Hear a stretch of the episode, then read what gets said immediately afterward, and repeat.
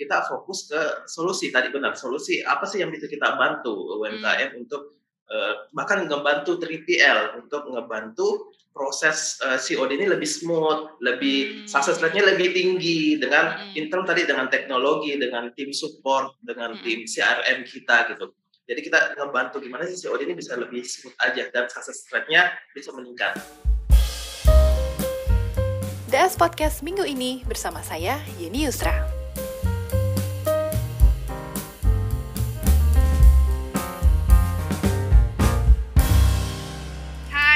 Apa kabar? Halo Mbak Yeni, kabar baik. Thank you. Akhirnya kita ketemuan ya. Iya. Salam kenal juga Rovan, eh, nggak pernah ketemu offline tapi thanks to Zoom yeah. dan teman-temannya kita jadi bisa ngobrol langsung ya uh, meskipun virtual. Tapi uh, before we dive into the conversation, Rovan bisa uh, mungkin sharing dulu order online itu sebenarnya apa sih? Uh, orderonline.id itu mungkin kita bisa bilang kategorinya masuk ke social commerce enabler lah ya. Jadi hmm. kita uh, menyediakan platform untuk membantu uh, UMKM atau bisnis atau brand untuk uh, memiliki toko online-nya dan nge-manage orderannya seperti itu. Oke. Okay kalau kita ngomongin uh, logistik dan uh, order online sebagai e-commerce enabler ya, sebenarnya apa sih fokusnya dari order online sendiri? Lebih ke logistiknya, lebih ke mengcater ke online shopnya atau apanya nih Rovan? Oke, okay.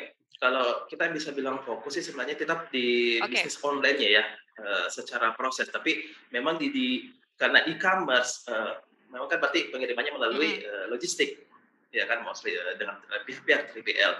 Nah, ternyata pada prosesnya uh, banyak kendala di sana. Apalagi kita kalau bisa dibilang uh, 70% 80% dari transaksi kita COD.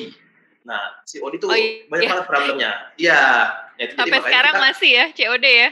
Betul, banyak banget yang viral-viral kan ya Mbak ya di sosial media. Nah, yeah. nah itu itu itu masalah yang kompleks dan uh, makanya kita sampai buat uh, tim khusus untuk menghandle uh, logistik problem ini gitu. Jadi bisa dibilang hmm. fokus secara besarnya tetap di e-commerce, tapi memang uh, ini menjadi perhatian khusus juga di logistik. Hmm. Artinya uh, fokus ke COD, uh, apakah meminam, uh, meminimalisir penggunaan COD atau membuat COD jadi lebih advance gitu in terms of teknologi?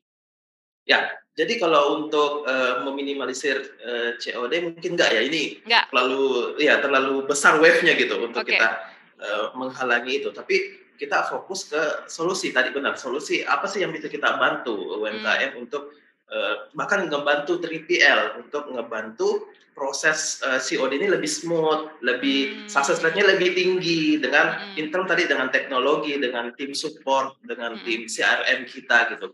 Jadi kita ngebantu gimana sih COD ini bisa lebih smooth aja dan success rate-nya bisa meningkat. Lebih ke sana okay. sih. Menarik karena kalau kita lihat kan marketplace menerap men, uh, menempatkan COD itu sebagai opsi ya.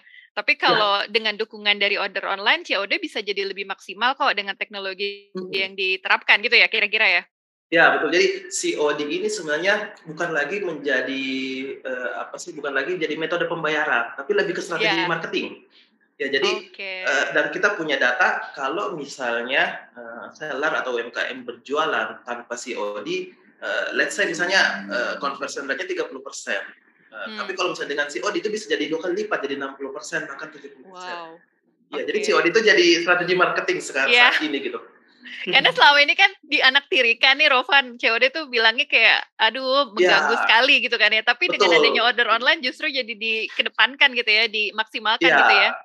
Ya, hmm. karena marketnya memang besar banget di Indonesia ya, ya di iya. Indonesia. Ya. Tapi dari kawasan wilayah nih uh, area yang dijangkau oleh order online so far masih di Jabodetabek, Pulau Jawa atau udah menyebar nih?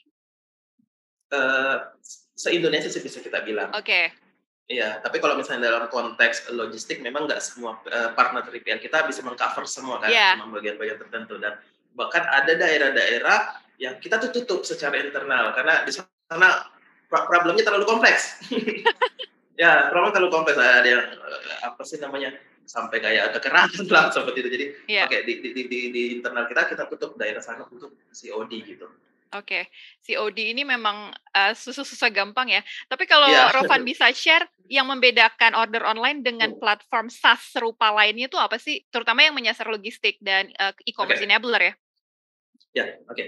Uh, sebenarnya sih ini seru ya kalau kita ngomong logistik. Nah, yang pertama sih yang kita tawarkan uh, lebih ke supporting dari sisi teknologi. Pertama hmm. kita ada fitur yang namanya uh, COD monitoring. Oke. Okay. Nah, jadi karena kita bisa dibilang agregator, jadi kayak JN, yang secepat, uh, JNT dan lain-lain ini, mereka punya kendalanya masing-masing yeah. dalam operation mereka. Hmm. Nah, order online mengkategorikan masalah-masalahnya. Hmm. Nah, kenapa? Karena uh, sebenarnya kalau misalnya kita uh, analisa, ternyata masalahnya itu uh, ada yang mirip-mirip. Misalnya, oh. ya ada yang mirip-mirip. Misalnya nggak ada orang di rumah, gitu kan? Yeah Uh, kemudian uh, kadang buyer atau penerimanya minta reschedule. Hmm. Ya, ada misalnya juga uh, apa sih namanya enggak uh, pengen apa sih namanya enggak enggak sesuai lah segala macam. Jadi uh, yeah. banyak masalah-masalah seperti itu. Akhirnya hmm. kita uh, buat monitoring ini biar kita mengkategorisasikan masalahnya sehingga uh, seller atau UMKM yang menggunakan sistem kita itu uh, enggak lagi direpotkan dengan segmen. Jadi dia tinggal lihat yeah oh masalahnya seperti ini, kita langsung yeah. kasih notif real time ke seller, kita juga notif hmm. ke buyer, uh, tolong siapkan uh, uangnya senilai 150 ribu karena kurir sedang menuju ke sana. Nah, okay. kita bantu uh, bahkan itu sebenarnya kerjanya trivial gitu. Yeah. nah kita bantu sampai ke sana gitu in term okay. of logistik. Dan tim kita juga ada yang supporting uh, oh. WhatsApp ngebantuin karena yeah. kita kan agregator, kita hmm. nengahin antara seller dan pihak 3PL-nya seperti itu. Kalau kita lihat kan seperti yang tadi di-mention uh, sebelumnya, platform seperti ini udah banyak banget nih Rovan, asing, hmm. uh, lokal gitu. Uh, hmm. Strateginya order online untuk mendifferentiate uh, layanan dan teknologi yang dimiliki apa nih keunggulannya? Apakah fokus solely on COD atau ternyata pilihan hmm. logistik lainnya juga nggak kalah kok dengan COD yang ada di order online? Oke, okay. Uh, mungkin sih kalau kita bisa bilang langsung uh, kita ke ujungnya aja. Kenapa orang menggunakan COD dan masalahnya uh, di kita itu success rate-nya uh, cukup tinggi. Okay. Kita tuh bisa sampai 93% success rate. Nah, okay. angka ini uh, kita compare-compare dengan beberapa uh, apa sih sejenis lah, ya produk-produk uh. sejenis uh, kita lumayan tinggi dibandingkan oh. untuk COD karena memang kita uh, fokus ada tim dedicatednya untuk di situ gitu. Yeah. Tapi logistik itu lagi-lagi logistik itu uh, tepatnya kan Hmm. jadi tetap ada uh, apa sih namanya proses-proses lainnya yang mendukung, misalnya kayak fulfillment, hmm. misalnya uh, seperti kayak uh, channelnya, marketing segala macam. Nah itu ke depannya order online akan uh, mengintegrasikan semuanya jadi jadi streamline. Ya. Seru juga ya order online jadi empowering COD ya, yang ternyata ya. kalau gue lihat sih kayaknya Indonesia banget ya Rovan ya, lokal Tuh. banget ya. Di negara lain tuh kayaknya nggak ada kan ya COD itu ya? Apa ternyata ya. selain Indonesia ada COD? Ya ada, cuman mungkin nggak sebesar di Indonesia. ya tadi kan kan memang uh, jadi strategi marketing tadi kan. Yeah. Jadi kalau nggak ada COD itu jadi kayak nggak dan ap, apalagi di Indonesia itu yeah. Iya. uh, sukanya lebih ke interaktif kan. Iya. Yeah. Jadi makanya sekarang lagi naikkan yang apa sih okay. video video commerce gitu-gitu. Uh -uh. Tapi so far uh, platform e-commerce sendiri uh, mendukung nggak sih dengan teknologi yang ditawarkan oleh order online? Karena kan pushingnya tuh lebih ke COD-nya gitu ya. Sementara mereka hmm. seperti yang tadi gue bilang juga, mereka mencoba untuk meminimize penggunaan COD ini. Uh, how do you convince uh, player gitu ya, marketplace e-commerce untuk, eh COD nggak kalah kok, malah bisa meningkatkan marketing strateginya gitu, Rovan? Ah, uh, Oke, okay. mungkin berdasarkan data aja ya sebenarnya. Hmm. Kalau uh, secara market juga kan memang ada tiring-tiringnya ya, dan hmm. uh, COD itu memang kebanyakannya uh, di luar Jawa juga masih masih banyak gitu karena okay. belum masalah-masalah yang uh, unbankable tadi yeah. banyak yang belum belum ngerti transfer repot segala macam uh. dan masih banyak uh, kita bisa mungkin nyebutnya trust issue ya ini benar iya. nggak yeah. yang nyampe karena social commerce kan jualnya itu di sosial media dan mereka langsung bisa bertransaksi impulsif buying dia langsung check out di saat itu juga yeah. jadi uh, kalau kita jual marketplace juga arahnya ke sana kan oh Ya, okay. memang marketplace juga banyak di sana bahkan ada fee tambahan untuk handling COD. Ter Dan terutama di luar Jabodetabek ya? Ya, tapi tapi kalau kita ngeliat secara data Jabodetabek juga banyak. Oh. Dan, iya, jadi makanya tadi saya bilang kalau saya transaksi kita tuh mostly COD gitu. Dan okay. secara bisnis uh, eh, COD itu lebih profitable sebenarnya karena yeah. di situ kan ada ada handling handling fee segala macam dan ini uh, menguntungkan untuk sisi UMKM, menguntungkan juga yeah. dari sisi platform atau mhm. marketplace-nya. Oke, okay. ini uh, bisa share mungkin order online sebenarnya meluncurnya udah berapa tahun? Apakah baru? Kemudian fundraising journey-nya seperti apa, Rovan? Udah pernah dapat funding atau sekarang lagi cari? Kita itu uh, launch-nya di 2018 Juli. Oh, udah lama ya? Ya, ya. Oke. Okay. 18 Juli dan memang kita menargetkan market-market yang unik gitu. Hmm. yang yang mungkin uh, belum disasar dengan kompetitor-kompetitor yang lain. Iya. Nah, Dari dulu fokusnya memang udah ini atau sempat pivot, sempat shifting? Langsung ini memang. Oh wow. Okay. Ya langsung ini. Jadi karena memang uh. kalau uh, kita cerita dikit, memang kita fokusnya ke digital marketing. Okay. Kita kenal-kenal sama pemain-pemain digital marketing, sama komunitas-komunitasnya. Jadi kita entry point-nya dari sana. Hmm. Nah kemudian dari uh, kita dari 2018 itu bootstrapping. Nah, oh, wow. ya, jadi kita uh, belum pernah merasakan yang namanya funding.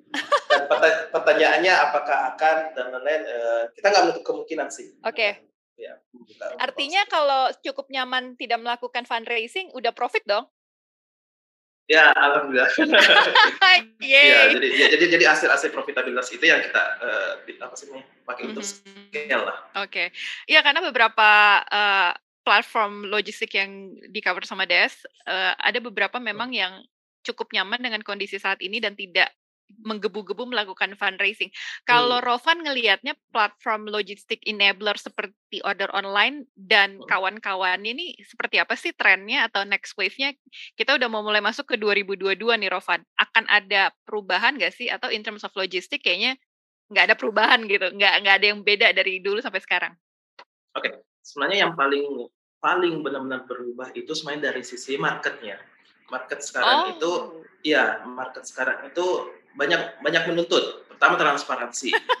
ya, ya transparansi dia mesti tahu paketnya udah nyampe mana, paketnya yeah. terkendala apa. Jadi yeah. uh, dia pengen uh, logistik, 3PL dan buyer seller itu nyatu sebenarnya yeah. kan informasinya nggak yeah. ada yang disembunyikan. Betul. Kemudian mereka juga butuh uh, sesuatu yang real time. Hmm. Kayak misalnya nih dari sisi UMKM-nya COD itu kan menghambat apa sih menghambat cash flow. Yeah. Karena uang COD-nya itu pas deliver uh, ditransfer itu lama prosesnya bisa sampai H plus 5. Nah, gimana kita uh, strateginya ya udah kita yang nalangin. Yeah. Jadi pada saat paket deliver itu uangnya langsung cair. Uh, hmm. Jadi kita yang nalangin duluan, yeah. biar uh, UMKM ini terbantukan kan, biar dia mereka bisa restock, jualan lebih lebih lancar lagi seperti itu. Nah, uh, kemudian si buyer juga itu butuh yeah. yang tadi real time, karena kan dia udah terbiasa dengan misalnya yeah. Uh, beli yes. makanan yang dia bisa tracking udah nyampe mana bahkan dia juga butuh seperti itu paketnya dikirim dari Jakarta ke Bandung yeah. misalnya udah nyampe mana nih udah nyampe tahun mana bahkan sampai seperti itu jadi sebagai oh. ini kita sebenarnya belum launch okay. ya uh, bahkan kita uh, membantu juga dari sisi operasionalnya oh. jadi kita uh, akan ada uh, apa sih namanya kurir-kurir juga yang membantu pick up hmm. delivery di kota-kota tertentu kita nyebutnya Oh, Express. itu internal atau kerjasama dengan third party juga tuh rencananya? Internal. Oh, tapi, wow. Internal tapi uh, memang bisnisnya unik karena okay. kalau kita ngomongin logistik kan ada first mile, mid mile, yeah. uh, last, last mile. mile. Ya, nah itu itu bisa substitusi. Oh, first mile-nya kita yang handle, last mile-nya okay. kita sama partner atau sebaliknya gitu. Oke, okay. fokusnya pokoknya nggak ke mana-mana, tetap di logistik ya, Rovan ya. Betul, tapi benar okay. kita mau ngebantu problem sih. Problemnya yeah. masih banyak banget di logistik. Uh, ngomongin target tahun depan selain meluncurkan uh, layanan yang tadi dimention, apalagi nih Rovan? Fundraising masih belum ya? nah, sejujurnya kita kita lagi kita lagi rapi-rapi okay. secara finansial internal uh, biar nanti kalau misalnya kita mengambil opsi itu kita udah okay. ready gitu secara tim dan secara finansial hmm. teks dan yang lain. Nah uh, tahun depan kita uh, di mungkin ada beberapa produk yang akan kita rilis. Oke. Okay. Pertama kita ada yang namanya Inventro. Inventro itu karena gini, kita melihat data penjualan UMKM itu fluktuatif. Hmm. Oke, kadang naik, kadang turun. Yeah.